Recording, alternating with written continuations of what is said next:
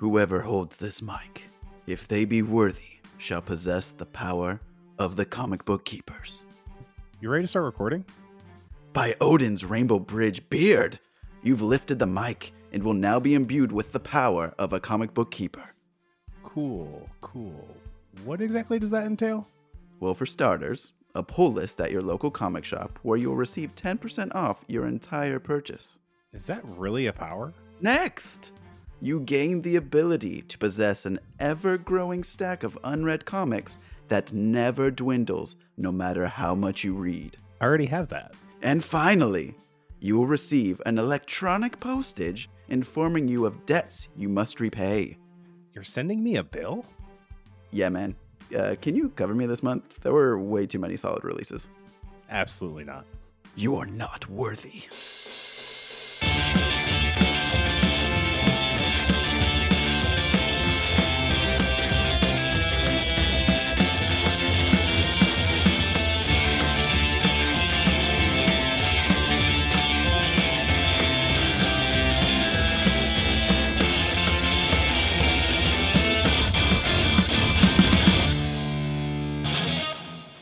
Welcome to Comic Book Keepers, where we talk about comic book characters, their history, and their impact on our lives. I'm Lance, and today we're talking about Jane Foster, the Mighty Thor. With the upcoming release of Thor Love and Thunder, we had to cover this character who has been around almost as long as Thor himself. To cover such an iconic heroine, I needed to bring in another nerdy friend worthy of lifting Mjolnir, Metalcore Mephisto himself, Sean from Metalcore Nerds. How you doing, buddy? I'm doing very well, my friend. It's an honor to be on this show, truly. I, I'm so excited to have you on, man. Uh, we we've done a couple like little crossovers here and there. We did our uh, Spider-Man No Way Home crossover, talking about all that stuff. But this is the first time we we're we're doing like a deep dive on a couple characters together. Yes. Yeah, when we did that, we ranked the Spider-Man movies too. That was yeah. Oh, that's true. Yeah, yeah. So I, I'm excited that we can finally really dive in like to the nitty gritty of a character, kind of get your opinion on things and and hear your thoughts on certain reading recommendations of things we've been able to get into. But before we do that, can you tell our listeners a little bit about Metalcore Nerds? Of course. So, Metalcore Nerds is a podcast that combines the worlds of heavy music and pop culture. I used to play in a band. I still work in the music industry. I've done many jobs in the the behind the scenes in the music industry. So, I wanted to kind of highlight all of the people involved that are nerds because there's so many, but so many people don't know they're into this stuff. So, I started inviting my friends on who I knew were nerds and they could talk about that stuff. And now it's finally evolving to kind of what I want it to be where I'm bringing on people who are kind of promoting stuff they have going on in the band, but they don't have to talk about the band really. They can talk about stuff they love.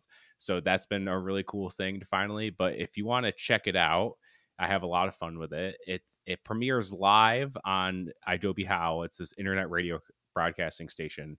And you can either go to adobe.com or download the Adobe app. But it's on Monday, every Monday at 7 p.m. Eastern. But if you can't catch it live, it's on every podcasting platform you can imagine. You just search Metalcore Nerds or you can go to metalcorenerds.com. All the links are there, pretty easy to find. And we have some cool merch.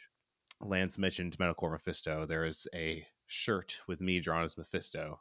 And there's also a cool Moon Knight shirt and stuff like that. I try to release one, like one drop, like a quarter kind of thing.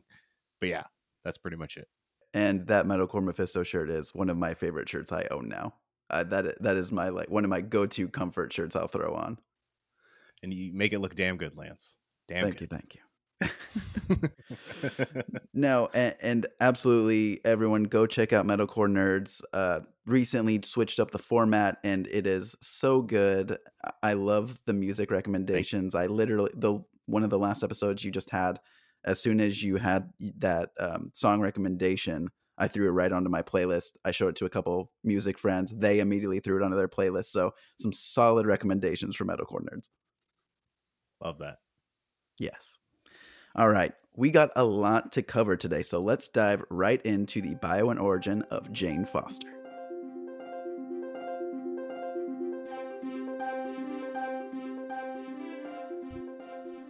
Jane Foster was originally named Jane Nelson in her first two appearances all the way back in 1962. She was employed as a nurse working with Dr. Donald Blake, the secret identity of Thor while living on Earth, aka Midgard. She would develop feelings for both Dr. Blake and Thor without realizing they were one and the same. Now, does that sound a little Superman and Lois to you too? Yeah, a little bit. fall in love with Clark Kent and Superman, fall in love with Dr. Donald Blake and Thor. There's some some interesting love Yeah. triangles going on. It's like, wow, this guy is really buff and huge and up close. Like, he kind of reminds me of somebody, but I can't quite put my finger on it. yeah, it's like the worst version of Peter Parker and Spider Man. At least he's in a mask. Clark Kent and Thor, they're just kind of the same people, just in a costume. Yeah. well, at least Jane wasn't a reporter that literally his job is to investigate things. Poor Lois. good point. That is a really, really good point. After Thor reveals his identity to Jane, Odin punishes him, but after saving Asgard, later allows both Thor and Jane to return to Asgard. Jane is briefly empowered with immortality and godly power by Odin, but is stripped of this power and her memories of Thor and Asgard after showing fear battling the monstrous unknown. Returning to Earth without these memories, Jane marries and has a child with Dr. Keith Kincaid, who, you know, just happens to resemble Dr. Blake. Jane later becomes a doctor herself, helping many civilians and superheroes throughout various catastrophic events. After the death of her husband and child in a car accident, Jane is diagnosed with breast cancer and invited by Thor to represent Midgard in the Congress of the Worlds on Asgard while being treated for her diagnosis. Jane is deemed worthy of lifting Mjolnir, becoming the mighty Thor, later Valkyrie, and at one point serving as the All Mother. So uh, she's she's kind of an important character. A little bit.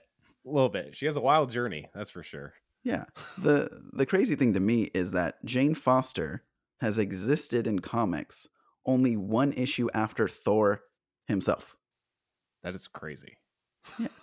And she even debuted before Loki, Wow. That is actually very crazy. that's insane. right?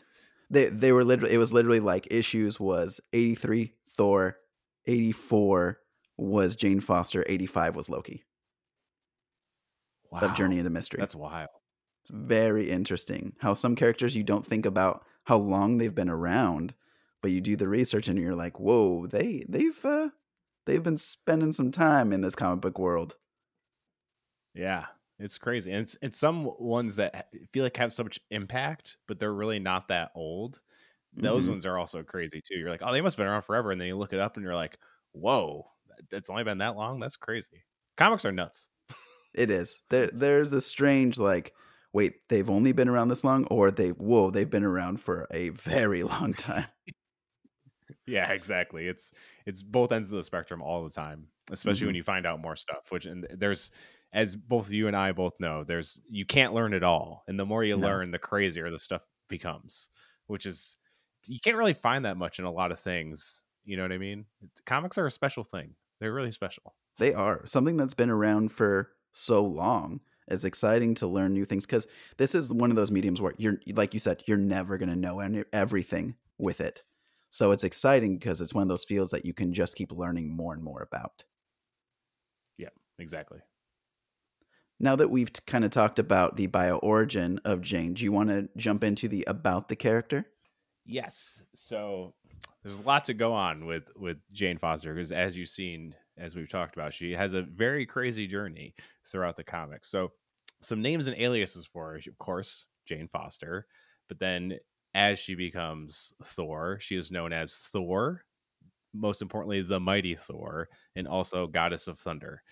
Uh, Thor, it's it's gonna be confusing saying Thor and then Thor because they're both Right. Thor. But when our the male Thor that we know, he actually relinquishes the name Thor when she becomes Thor and calls her Th- Thor straight up, and he just goes as Odin's son, and that's really cool. And he does call her like Goddess of Thunder. She's the one who says Mighty Thor first, right? Is that is Yes. that correct? She she mm-hmm. deems herself the Mighty Thor, Yeah. which is very very cool. So powers and abilities. This is really cool. So as Thor, obviously she has superhuman strength, and then that's kind of the most things with her personally. She's pretty much becomes like an Asgardian and kind of has like durability and strength and speed, just like most Asgardians have. But with Mjolnir, she has dimensional transportation, physical transformation, electric manipulation, flight, weather manipulation, electrokinesis, and star creation and generation, which is all pretty wild. And she also seems to be able to handle Mjolnir like no one else has before. That's like a yes. thing they bring up constantly with, within the mm-hmm. run is that she can handle it like no one else has before. And getting a little bit of our head of ourselves, it looks like it's going to be the case in, in the movie that's coming up as well, is that she's going to be able to kind of harness this weapon better than anyone else has. Yeah. Which is pretty cool. It, yes. And even in the very short trailers that we have, like you just said, she does things with Mjolnir that we've never seen Thor be able to do. And it's her ability in the comics to use Mjolnir in a very specific way that even Thor himself has never seen, which results with him going from being like, Who is this person that has stolen my hammer? to being, Oh, no, this person's definitely worthy of this. Like, you you are Thor now. Like take that mantle. Right. Exactly. Um, some aff- affiliations she's had, obviously the Asgardians, even before she becomes Mighty Thor, she's working very tight knit with with the Asgardians, as you mentioned, Congress of the Worlds, and she does become a member of the Avengers as well, which is fun. I didn't really get into much of that with the stuff I read for it. I know mm-hmm. that stuff's kind of like the offshoots of everything, not the main um, Mighty Thor run. There is some run-ins with the Avenger in the Mighty, in the Avengers in the Mighty Thor run, but not her actually joining. At least the stuff that I read personally. Yeah, yeah. The stuff with her in the Avengers is like the all new, all different Avengers, and then also when you get into the uh, Secret War storyline, she gets to team yes. up with a lot of other heroes. Yeah. Something that's something that's interesting is that that I honestly like I knew about her becoming Valkyrie in in the comics. Like I knew that that storyline was ongoing. I think they just ended it uh though. But Jane after War of the Realms, she is uh basically she becomes Thor like one last time and she ha- interestingly enough she actually has the uh Mjolnir from Earth 1610 which is the ultimate universe and so she's using it and she's fighting against uh, King uh, Laufey, who is the king of the Frost oh. Giants from Jotunheim, and she throws uh, Mjolnir from the Ultimate Universe, and she knows it's going to break because it is like falling apart. So it's like her one last time to be Thor. And as it's coming back to her in pieces, it starts to form a new weapon and becomes kind of like this bracer. And it it oh. it changes itself from being Mjolnir to Undrjarn, the all weapon, which basically becomes this like shape shifting weapon that she can use to make whatever she needs in the moment, which I think is really cool. And during this War of the Realms time, all of the Valkyries are killed. And at, at this point, she, as all of the Valkyries are kind uh, being taken up to Valhalla, one of the Valkyries basically dons her as taking over the mantle of Valkyrie.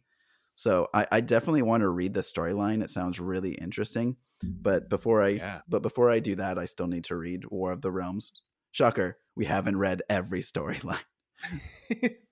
yeah, reading this made me want to read War of the Realms, honestly. I was like, I Same. feel like I need to read this. yeah.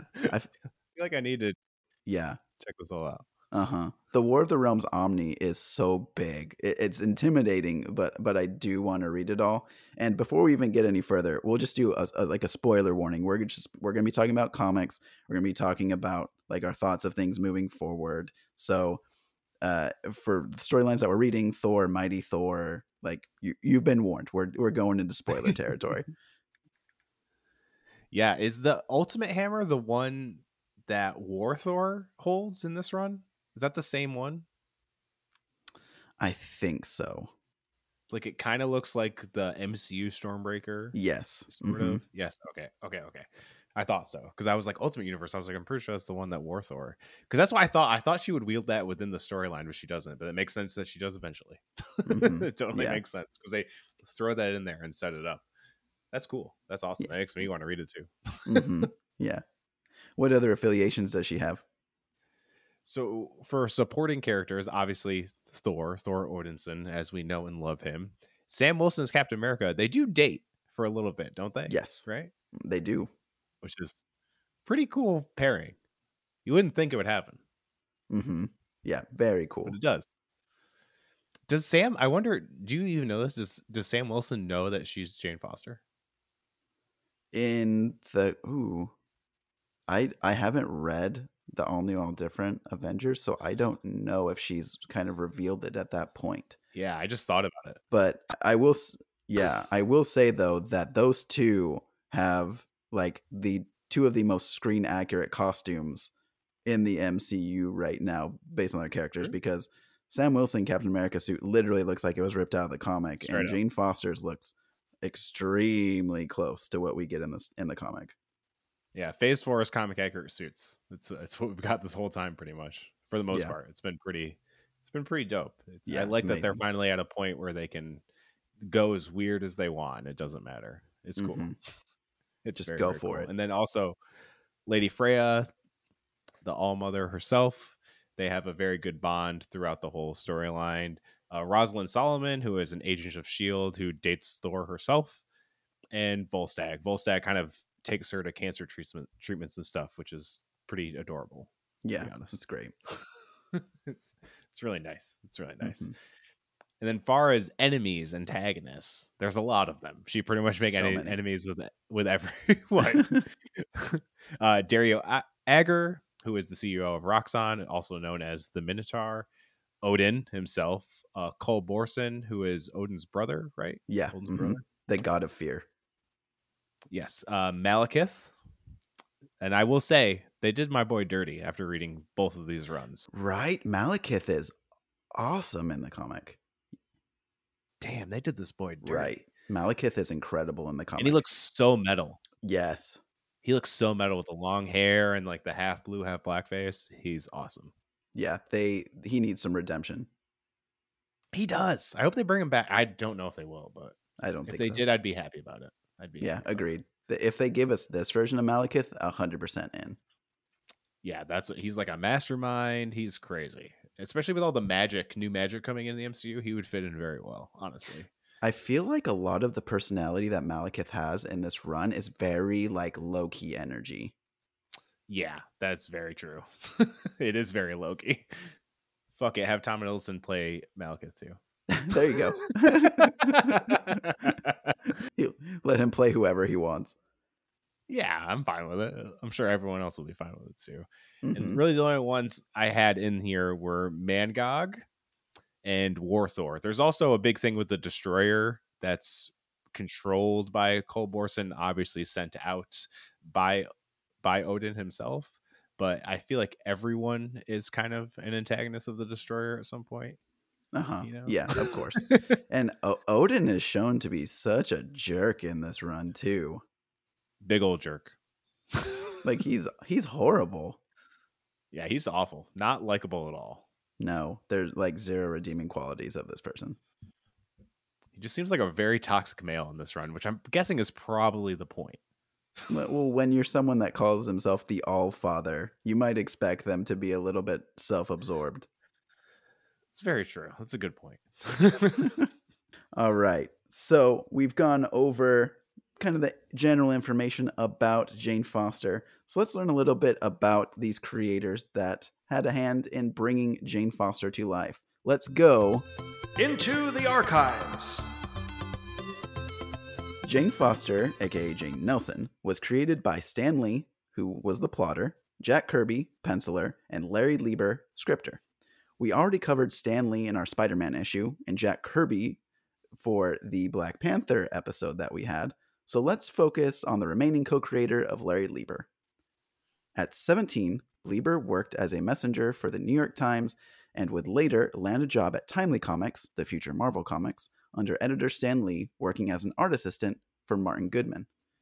Lieber would work during the day and attend Pratt Institute Art School in the evening, leading to his journey illustrating comics.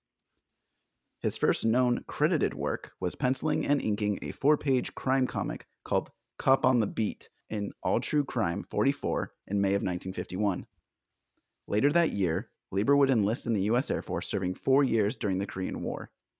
After serving, Lieber returned home and attended Manhattan's Art Students League, where he hoped to increase his artistic speed.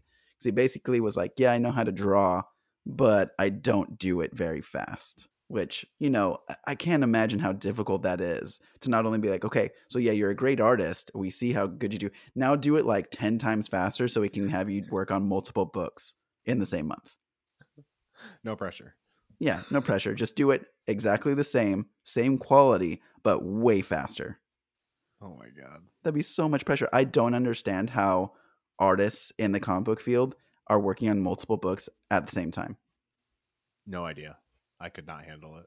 No, no, way too much pressure. And th- like quality wise, would have to drop. But there's some people in the industry that their stuff is just incredible. They like they have to have carpal tunnel. There's no way they don't. maybe maybe drawing on iPads now makes it a little easier on them. I don't know. I wouldn't think so because it's the same motion, right? Yeah, they need some wrist supports or something because yeah, I, I don't know how they do it. It's incredibly impressive. Lieber returned to illustrate for editor Stan Lee, now under the company banner of Atlas Comics. Due to the economic downturn in 1958, Stan Lee had to fire almost all staff writers, resulting in him turning to Lieber for help. Lieber found himself writing stories that were being illustrated by the king of comics, Jack Kirby. Lieber stated that Stan would develop a plot and Lieber would write the script. Since he was an artist, he would add notes for how he would like characters to enter the frame and just kind of the overall visuals of the storyline, which I feel like can be very helpful to artists because they don't have to just imagine the entire scene. They're like, oh, this is like a general concept that I can use. Yeah, I feel like that would make it a lot easier. It's Yeah. a nice help. Lieber would write and illustrate Rawhide Kid for nine years, from 1964 to 1973. I can't imagine writing and illustrating th- the same book for nine years. Wow. That's a long time. Yeah. Uh huh. His first superhero work was Journey into Mystery 83, which is the first appearance of Thor, which also introduced the concept of the mystical metal Uru, which is what we know Mjolnir is made of. Lieber stated that he would look into the uh, biographical section of the dictionary for foreign names and piece words together to create different names for the storylines. I thought that was very cool. That's awesome. It, makes sense though. It You does. Figure out a way to come up with new stuff somehow, right? I think I think he also talks about he would look up specifically like Russian names for things. Oh. I mean, yeah, I guess that would kind of fit in with the whole Norse kind of at least like the way the words kind of form and look and stuff. It does make a little that does make sense. Yeah. Lieber would co-create some of the greatest Marvel characters, including Iron Man, Ant-Man, Groot, Heimdall, Peter Parker's parents, Loki, and Thor. He would co-create Jane Foster with Stan Lee and Jack Kirby in Journey into Mystery 84 in September of 1962, just one issue after the first appearance of Thor. Now, Sean, does the name Stanley Martin Lieber ring any bells? Oh, it does. Yeah. So who who is Stanley Martin Lieber? Stan Lee. Yeah. And uh, so if you have paid attention to who we've been talking about, so uh, we have Larry Lieber, who is the younger brother of Stan Lee. That's so cool. I never Yeah. knew that before this. Also, I had no idea. I, I had I had know that in another issue we talked about it, but it dawned on me this time when I when we, I was doing the research was the fact that literally these brothers got to work together and create some of like the coolest characters Marvel ever created. Yeah, that's incredible. What an amazing way to have that kind of bond with a, a family member.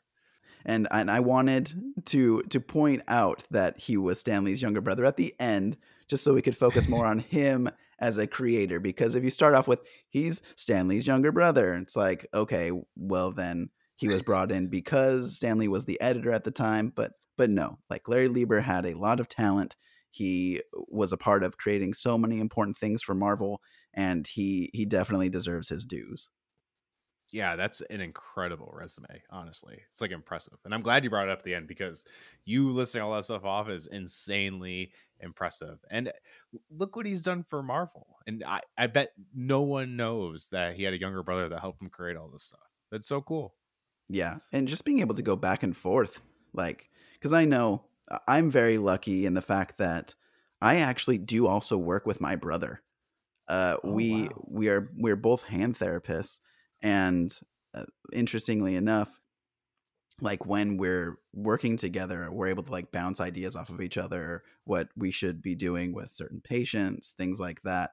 And we talk about it even at home. Like I'll text him and just be like, "Hey, what do you think about doing this treatment, that treatment, things things along those lines."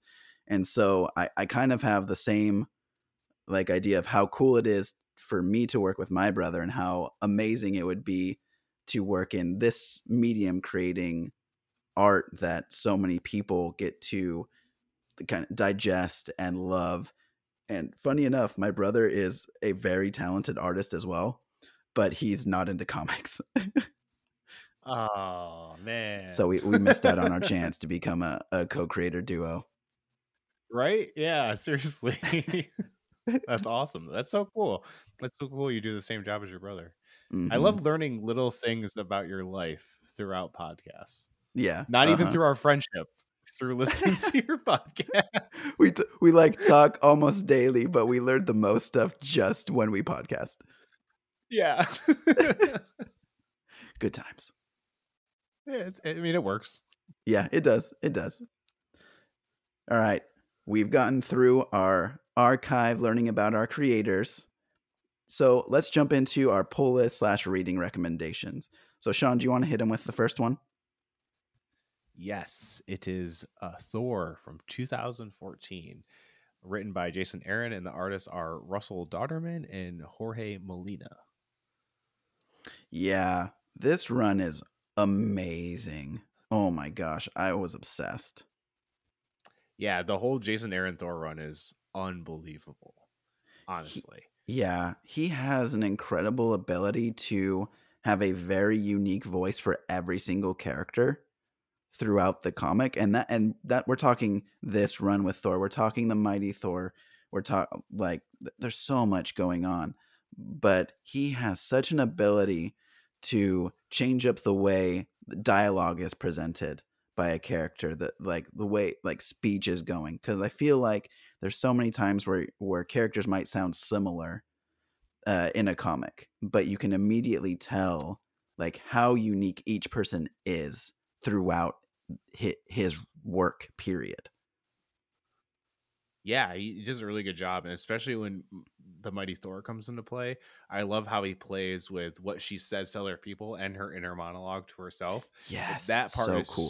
super super cool. I I loved it. That's like one of my favorite parts of that whole run. Honestly, is seeing the mighty Thor, Jane Foster's inner monologue as she's like fighting crazy villains and stuff. It's awesome. It's so cool because for for anyone that hasn't read the storyline, please do it. Just jump into it. It's so much fun. It's it's only eight issues, right? Just the Thor 2014 run, and because because then it Yeah, jumps into so. the Mighty Thor later.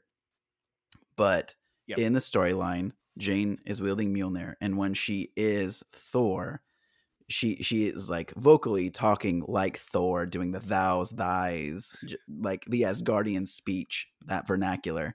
But like Sean said, like thought bubbles are like how she talks normally, but she's doing like the, that inner monologue. And so she sounds like so impressive when she's speaking vocally, and in her head she can be like, "What the heck is going on? Like, how am I doing this? Yeah. Like, how do I know how to do this? Wait, how did Thor fly? He spun this around, right?" And then she just flies to another location. She's like, she's talking to Mjolnir, and she's just like, "How did you know exactly where I wanted to go? Wait, can you understand me?" yeah. Yeah, it's and it's funny because without dialogue, Mjolnir becomes a character in himself, especially in the Mighty Thor run. Like Yes. Mjolnir is very present as like a, its own character, which is pretty crazy. It's a hammer, and it's Yeah. like seen as a full fledged character. the Mjolnir was taken to the next level with Jane Foster Thor. Hundred percent. It's so cool. Like the way she fights the frost giants in the storyline. she just like lets it go and it just wrecks the room. Like she doesn't have to, it doesn't keep coming back to her. It just runs through these frost giants. And it is Yep. unbelievably cool to see. And and the way they the like the artist uses that concept so it'll like fly through a whole bunch of people and then it'll jump over panels and then land in her hand. So Yep. cool. It's awesome. yeah i yes it, it it's so amazing and so like we said so jason aaron writing this thor 2014 and i think we should I'll- i'll just point out that jane foster thor a lot of times if you if you look on like first appearance of her as thor in continuity most like labels will say that thor 2014 issue 1 is her first time showing up as as thor or becoming Thor, and it's like first full appearance. But in God of Thor, God of Thunder, issue twenty five, there's a cameo. There's like a flash forward of her, and it shows her becoming Thor. So there is a cameo Yes. of her being Thor before this issue. Right, right. I almost forgot about that. I read that one like a, a few years ago. Mhm. The God of Thunder run. Yeah, the God of Thunder runs so good, and we're going to talk about that in in a little while. We- We'll we'll get In the- into that in a in minute. and uh, so kind of jumping straight into the the mighty thor so this came out in 2015 once again written by jason aaron and there were various artists working on this title so we have russell Dauterman rafa Garrés, uh, steve epting and valerio Schiti. so a, a lot of names on this title but oh my gosh like this is where we're diving into more of the uh, cancer treatment and her storyline and how so she's basically making the decision of becoming Thor to help people, but when she becomes Thor, it's, it it counteracts kind of what the chemotherapy is doing for her. So when she is a hero, she's dying. She's basically killing herself. But her her character is incredible because obviously she's a doctor, so she is always about helping saving people. There's always that that that Hippocratic oath, do no harm, will help save lives, things like that. And for her as Thor, it is I it doesn't matter about me. I I will make the self-sacrifice. I'm going to save people if I can save people, which makes her one of the coolest modern characters in comics. yeah, she's awesome. It's all about helping the other people, and it's not about herself. hundred percent. She knows Ugh. she's at risk doing it, and she still does it. And, and I will say, we were talking about this, just uh, texting each other back and forth about it, but how the mystery of who the mighty Thor was, especially with Thor Odinson, was awesome. So funny. Like I remember you sending me a message about the moment of them trying to figure it out and stuff like that. It's that part is awesome. And I said, if only they could have done that in the movies. Obviously, we can't. Everyone knows Jane Foster as Thor. It's obviously Natalie Portman playing the role. They could Mhm. have not have hidden it. but yeah, imagine if they could have. That would have been so awesome. yeah, Like if somehow they could turn off all comic knowledge to everyone. no one could Google it or anything, and then somehow they made her kind of not look like Natalie Portman, and then she takes the helmet off or transforms, powers down, and she's Natalie Portman. Like that'd be crazy. Yeah. so insane. That would be wild. Like, what if they're just tricking all of us this whole time, and and it's just a bait and switch? It's gonna end up being like Lady Sif. That's That would That's be playing. nuts. I feel like I don't know. People would be stoked and pissed. Probably both. Oh. that seems to be the, new thing. yeah, half of the uh, world hates it. Half the other world is like, "This is awesome." yeah. The, Well, yeah, exactly. When, but they've shown they've shown Natalie Portman without the mask on because that's the whole thing Yeah. in the comic is as soon as she's not holding Mjolnir for a certain period of time, the the power of Thor kind of phases like phases off of her or like dissolves kind of off of her yeah, and then Kind she of, yeah. returns to like her mortal form. But obviously in the trailers we've seen her just walking around without the helmet on and uh but I, I'm very interested to see what they do with this because we know that the cancer storyline is coming. So it's a matter of at some point are we going to see her not being able to be close to Mjolnir and then basically like is all of her hair going to fall out at a certain Right. point? There's some really interesting things they can do and knowing how good of an actress one Natalie Portman is, and two, how much depth Chris Hemsworth has brought to Thor recently. Just just seeing the heartbreak that he has had because he has easily had one of the best character arcs in the MCU. Period. His character is Yeah. completely different from when he was introduced. Oh, yeah. so I'm very excited to see their dynamic together because the love is clearly still there between them. Yeah. And I- can't wait to see what they do with them. Me either, man. I'm I'm really excited. The whole cancer angle is I think it's gonna hit hard for me. It's like a personal note in my life, but Sam's mom suffered cancer. Yeah. And and and stuff like that. So any of that stuff kind of is gonna hit really home. And I don't think Sam has watched really any of the trailers. And I don't think she knows that storyline, or she might. Mm. So I feel like this movie is gonna be like massive for her. Yeah. Uh, she loves Thor anyway. She's a big MCU fan and a big nerd, but Thor Ragnarok is awesome. And uh, Taika Waititi, she loves Jojo Rabbit. Taika Waititi is an incredible Phenomenal. director and writer. So I'm excited what he's going to bring with this storyline in particular, for sure, hundred percent. It's going to be awesome. Yeah. And someone someone pointed out something really interesting was that so we have obviously Star Lord is also going to be in this movie.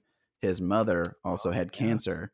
So True. at some point are we going to get Star Lord potentially consoling Thor Oh as he realizes that Jane has cancer? Like there there could definitely be a very heartfelt moment between the two of them. That will ruin me because Yeah. Star Lord's like one of my favorite characters too. Like I love the Guardians of the Galaxy so much. So if that something like that happens, that's going to ruin me. yeah because initially a lot of people were thinking oh the guardians are there and then they leave but other reports are coming out about like there being this like team up that potentially could be happening Right. in the movie later on in the film so they might be popping back up later on in a final battle it's it's Gorr like you need as many hands on deck but uh, as possible for this character A hundred percent. Yeah, I, I, I'm more of the thought of that too. They might be in the beginning, leave, and then come back. I, I think so. hmm like let thor have his journey but then them being like oh he needs us let's go Yeah.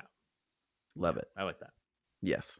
Now there there are plenty other storylines that you can read with Jane Foster's Thor, but Thor 2014 from Jason Aaron and The Mighty Thor 2015 from Jason Aaron are going to be your starting points for the character and you can go on to the storylines afterwards, but if you haven't read those, please read them. They are incredible. Absolutely loved reading, couldn't put them down. Let's jump over to our Grail find for this episode. Now, Sean, do you have a Grail related to Jane Foster or Mighty Thor? So I own. They're different than because now Marvel has been doing the things. Obviously, when things come out, they will print collected omnibuses for Yes. whatever's coming out or collected editions. I have. Eh, I think it's called the Jason Aaron Ultimate Collection or something. Again, I bought these a few years ago. At this point, I think it, eh, from this place it's called Used Graphic Novels or CheapGraphicNovels.com. One of the two. My friend from Revenge of the Nerd threw me onto it. It's awesome because you can get omnibuses for pretty cheap. It just takes forever for it to get to you. So, fair warning if you do go on that site Yeah. and buy stuff, it's awesome because you end up getting stuff way cheaper. I got these omnibuses like half price or something like that. They were, su- I think it was like twenty bucks for two, for each omnibus. So I got one and two, which one is pretty much all of the God of Thunder run, and then it goes a little past it with the Malekith arc, and then two it picks up right from there, and it, it starts the Mighty Thor and goes to the reveal that Jane Foster is Mighty Thor, and that's where it pretty much ends. So I'm guessing there's there has to be at least a third in the collection that I don't have. I had to finish the Mighty Thor run through other means for for that. I actually watched this awesome YouTube thing. It's like comic Storian or something, and they actually play animatics of the screens, and he does voice acting over it. It's that's actually really pretty cool. dope. Yeah. He takes he takes the text out of the text bubbles and he reenacts the text. So it was like I was listening to the comic being read to me pretty much. So that was cool. I just finished the run out that way. I watched I, I read like the first half and then finished it out that way. But I, I'm thinking I have to get the I have to finish. The, I'm a very big completionist, so Mhm. I will have to buy the other ones. But but you were talking about how you have an omnibus that's just the Jane Foster stuff. So that has to be a completely different book than I have entirely. Yeah, yeah. So my grail for this one is I have Jane Foster, The Saga of Mighty Thor. This one was just released within the past, I want to say, month or so, and it collects all of the major plot points for Jane Foster's Thor, and a beautiful cover on it too. It is, it is absolutely stunning. Sadly, though, I- bought this one because I had ordered the uh, Jason Aaron complete omnibus and this is like the huge one that had everything with thor god of thunder. It had thor 1 through 8 it had mighty thor. It had all those tie-ins into it. And i ordered it from this website uh, for a great price and they just they ran out of the copies. And so they they sent the money back like sorry we ran out of them. And i was like oh no. Uh, that was brutal. But at least i at least i have this one. Dude, that thing had to have been so massive. it was size. huge yeah it was like over 1200 pages like you're doing an arm workout while you're reading. Like Yeah. that had to have been huge. it was going to take up half of one of my shelves. oh my god, dude, that is crazy. It's so big. Now, I, I will say, and and I champion this app this app all the time is Libby, because if you're wanting to read comics on a budget, Yes. Please check out the Libby app, just L I B B Y, because that is how I read some of these storylines before I got my trade in. Because Libby had all of the 2014 Thor run, it had all of the Mighty Thor, and it has all of like God of Thunder. There was tons of stuff on there. It connects you to your local library. You support your library. I will continue to champion this app because legitimately have had librarians reach out to me saying thank you for talking about this app because it's it, it's important to know like all these resources that your local library offers you so 100% check it out you can read comics for free you just you just rent them you check them out Yep. I have Libby too. I've I've uh, rented a few audiobooks from Libby and stuff. It's awesome. Super Yeah. cool. great application love it everyone should check it out okay so let's dive into our adaptations now I- i haven't watched a lot of like the animated series stuff i haven't played a lot of the video games but jane foster thor pops up in a ton of animated series and and i won't dive into those so she pops up in video games as well but kind of the big part about adaptations for this character is going to be we had Jane Foster, played by Natalie Portman, show up in 2011's Thor, 2013's Thor the Dark World, Avengers Endgame in 2019, and then we will be having her reprise the role as Jane Foster Thor, or Jane Foster, aka the Mighty Thor, in Thor Love and Thunder that comes out July 8th of this year, 2022. I am so excited for her to come back because Natalie Portman is a phenomenal actress. Incredible. Yeah, it's uh it's also cool because she also before I'm trying to remember was it D23 that they announced that Natalie was coming back. They all went on stage and Taika gave her the mm-hmm. hammer and she lifted it up in front of everybody. I think it was Comic Con. What Like it was the last okay. time that Marvel did a huge Comic Con panel when they announced like everything Yeah. that was coming. Well, before they did it again at D22, where they announced more of everything that was coming. But most of the slate that we are have been going through, I think that was their big Phase Four announcements. Was that when they like announced Multiverse of Madness, WandaVision, all that stuff? I think that's when Taika brought on Jane Foster and they gave her the Mjolnir for her to hold up. I I really enjoy the first Thor film. Thor: The Dark World is rough for me. Yeah. Uh, and then obviously, like she had that small part in. I don't even think she has a speaking role in Endgame. They just basically show her walking around for a second. But uh, I Yeah.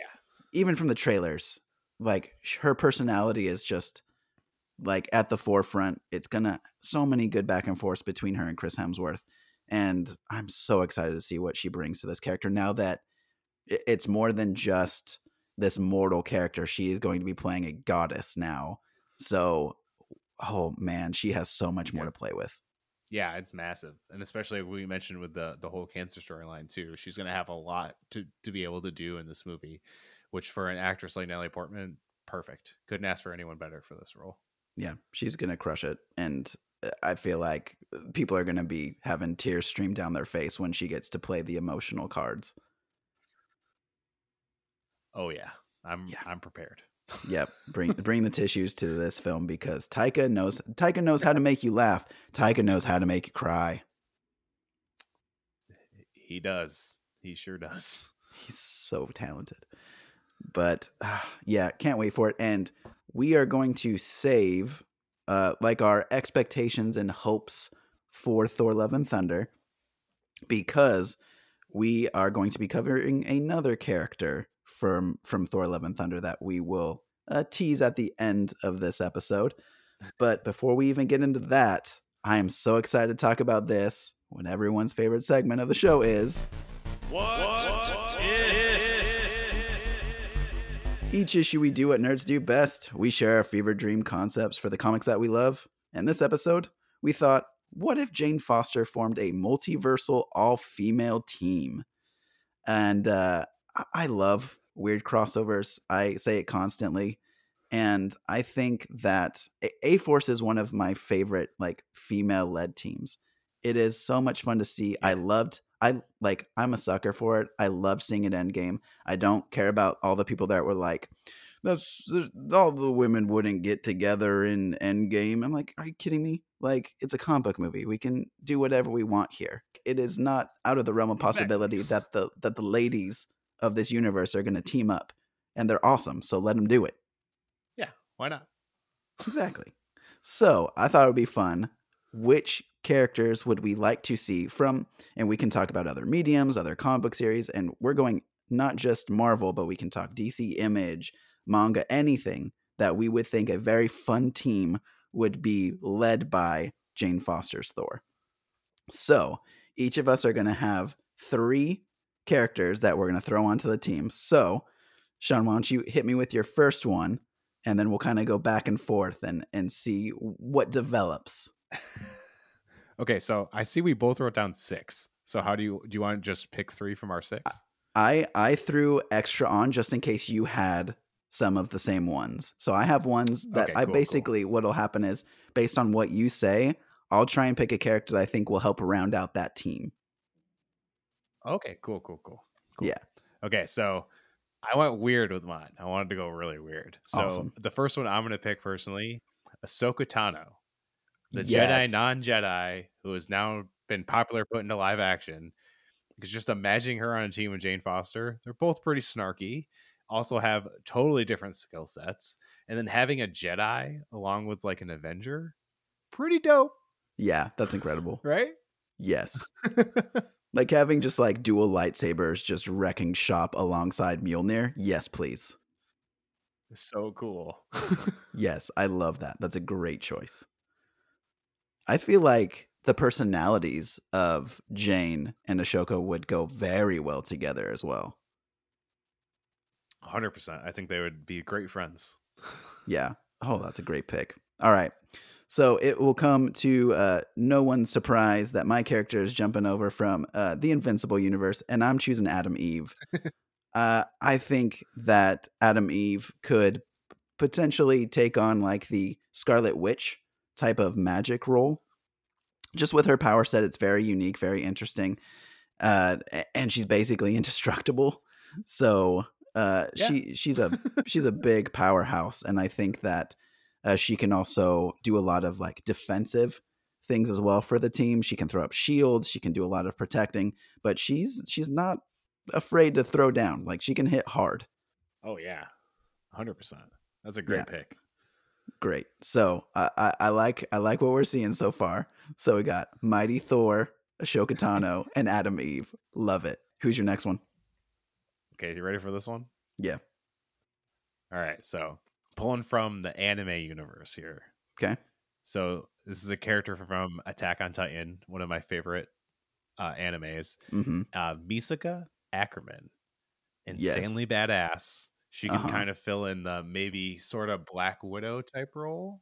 Mm-hmm. but she can get around al- along with all these other people unless it's in like a field because she has the ODM gear which if you haven't watched Attack on Titan or anything kind of picture if humans could be like Spider-Man without being Spider-Man that's kind of how they get around it's like these hooks that's flying and they can kind of fly and glide throughout the it's how they kill these things called titans which are huge monster things. It's hard to explain if you've never seen Attack on Titan. yeah, but Mikasa is awesome. She's she's a character that doesn't talk too much, so she's very stoic, but her Mhm. ability again, we have another dual wielder from you with with both of the blades with her gear. True.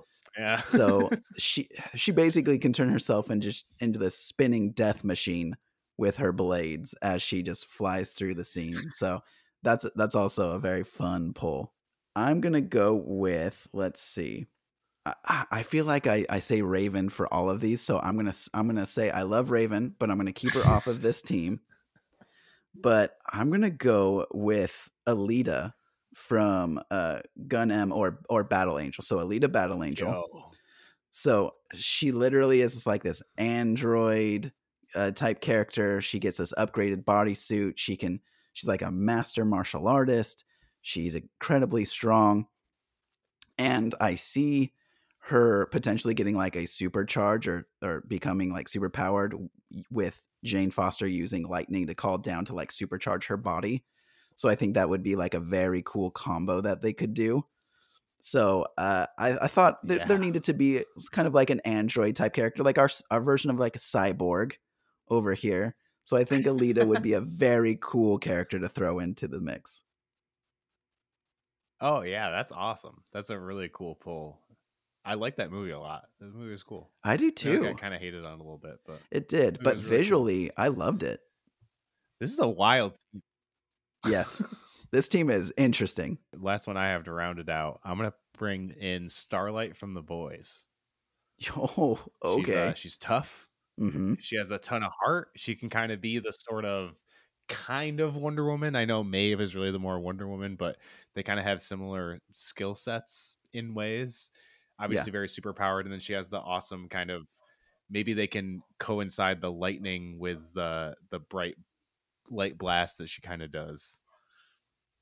Yes, that would be incredible. I love it, man. Starlight. This this team is getting more and more interesting. I wanted to keep it weird, really Yeah, kind of out of pocket. It's a multiversal story. We got to keep it weird, and I think my last pick makes it Yeah. uh, even weirder. And I'm going with Ranger Slayer, Kimberly Hart from the alternate dimension of the Power Ranger storyline, uh, where basically, if if you haven't read the the Power Ranger comic book, there's an alternate world where an evil version of the Green Ranger, Tommy, basically takes over, mind controls Kimberly. She becomes a an assassin, taking out all these other Rangers. So she is incredibly like powerful. She's a sharpshooter, very cool. So eventually, she's able to take control of her mind again, and she helps out the other Rangers, kind of defeat Drakkon. But she also has uh, at her fingertip fingertips the use of uh, the uh, Ranger Slayer Zord, which is a combination of all these different Zords that were destroyed that she put together, and it is epic looking. Yeah, so basically, I'm bringing a character that brings a mech to the team. So if there's any kaiju more do you fights going on, right? Uh huh. So kaiju fights, you have all these other characters that are very strong that you could see hitting from different angles, but then you literally could have a Power Ranger jump into a giant mech and help fight kaiju. Awesome. I love it. Yes, I oh, I love our team. this is an incredible It's, story. aw- it's an awesome team, especially with kaiju. If we have kaiju, Misaka in there, she's she's a master of defeating kaiju, pretty much. Technically, you know what I mean? Like that would be a good help with the mech and her coinciding there. Damn, Yeah. Mhm. that's a great combination. Yeah. So I, I I forgot to say the name of the Zord. So it's Ranger Slayer Zord, but it's called the Grave Zord, and it's because there's literally a graveyard of Zords that she formed it from. It's so metal. Yeah, it's it's epic. it. It. looks so cool too. It's it's it's awesome. But I, I feel like this team in particular could be very cool with with jumping to the different multiverses of the comic book, manga, anime world, and literally being able to fight anything. And Oh yeah, and every one of these different storylines, different characters would be able to share experiences. And so having the Ranger Slayer and Mikasa talking about fighting these giant creatures and how they've been able to defeat them and weaknesses and and then also having like there's there's so many interesting dynamics that can be pulled from it. So I, I would love to see this team work together in a comic book storyline. Someone write this, please, for the love of God. Yeah. All we so have to do is get all these different companies to agree to share uh, like profits. You know, it, it can't be that hard, right? Companies are very willing to be open and share profits, right? Yeah, especially like almost 12 different companies pretty much working together should be simple. Yeah. Very simple. I feel like we need to commission somebody to draw this team together. Oh man, that would be awesome. Even that would look cool in itself. Yeah, I might I might ask Chris to to throw that together for us cuz it would be so cool. I just imagine them all sitting on top of that grave zord. Like they're all just there. That'd be so dope. Yeah, I'm going to message Chris after this and see if I can get him to to throw something together. Hell yeah, I love that. That'd be Yes. so cool. so, a- as we're kind of wrapping up, any final thoughts on Jane Foster as a character?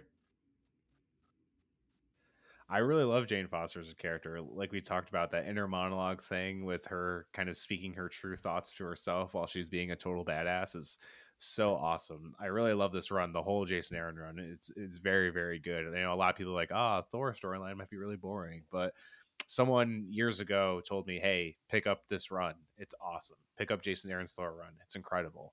And I did, and I definitely didn't regret it. It's it's amazing. I can't recommend it highly enough. Yeah, the, this like the comics that I read and pre- preparing for this episode are some of my favorite modern comics. Period. Now they're they're just so much fun. You, you'll just have a blast. You won't want to put it down.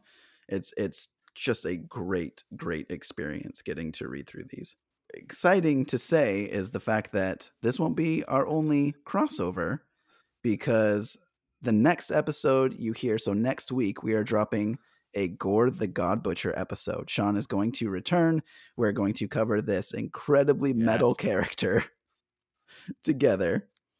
And Oh, yeah. uh, very excited for that. So that's that's our tease that can get you kind of through the week. We got one more thing coming up, and uh, it's just leading up to the film. So Gorr the God Butcher is going to drop. That episode is going to drop two days before Thor: Love and Thunder drops in theaters. So there's a there's some Yes. excitement there. Sean, before we go, can you let our listeners know where they can find you on social media and and listen to your podcast? Yes, again, you can find Monocle Nerds. Just search at Monocle Nerds, and we're on Twitter, Instagram, and Facebook. You can find us there. We have an awesome Facebook group. You can just search the Medical Nerds Facebook group. You can join there and have a conversation with a ton of other nerds that probably like the same stuff you do. It's it's a really fun time there. Or and you can just go to medicalcorners.com, find all of our links there. And again, every Monday at 7 p.m. Eastern on Adobe Howl, you can listen to the show live. And then after that, anywhere you can find podcasts, search Medical Nerds, you'll find it. Yes. And everyone, please go do that. Sean Show is amazing. You get very cool recommendations, good insights into everything nerd related and music industry too. It's super fun, so please go listen and download. Thank you, my friend. Of course, of course. Well, it's time to close the book on Jane Foster's The Mighty Thor. So until next time, this is Lance, And this is Sean. reminding you to keep your friends close, but your comic books closer.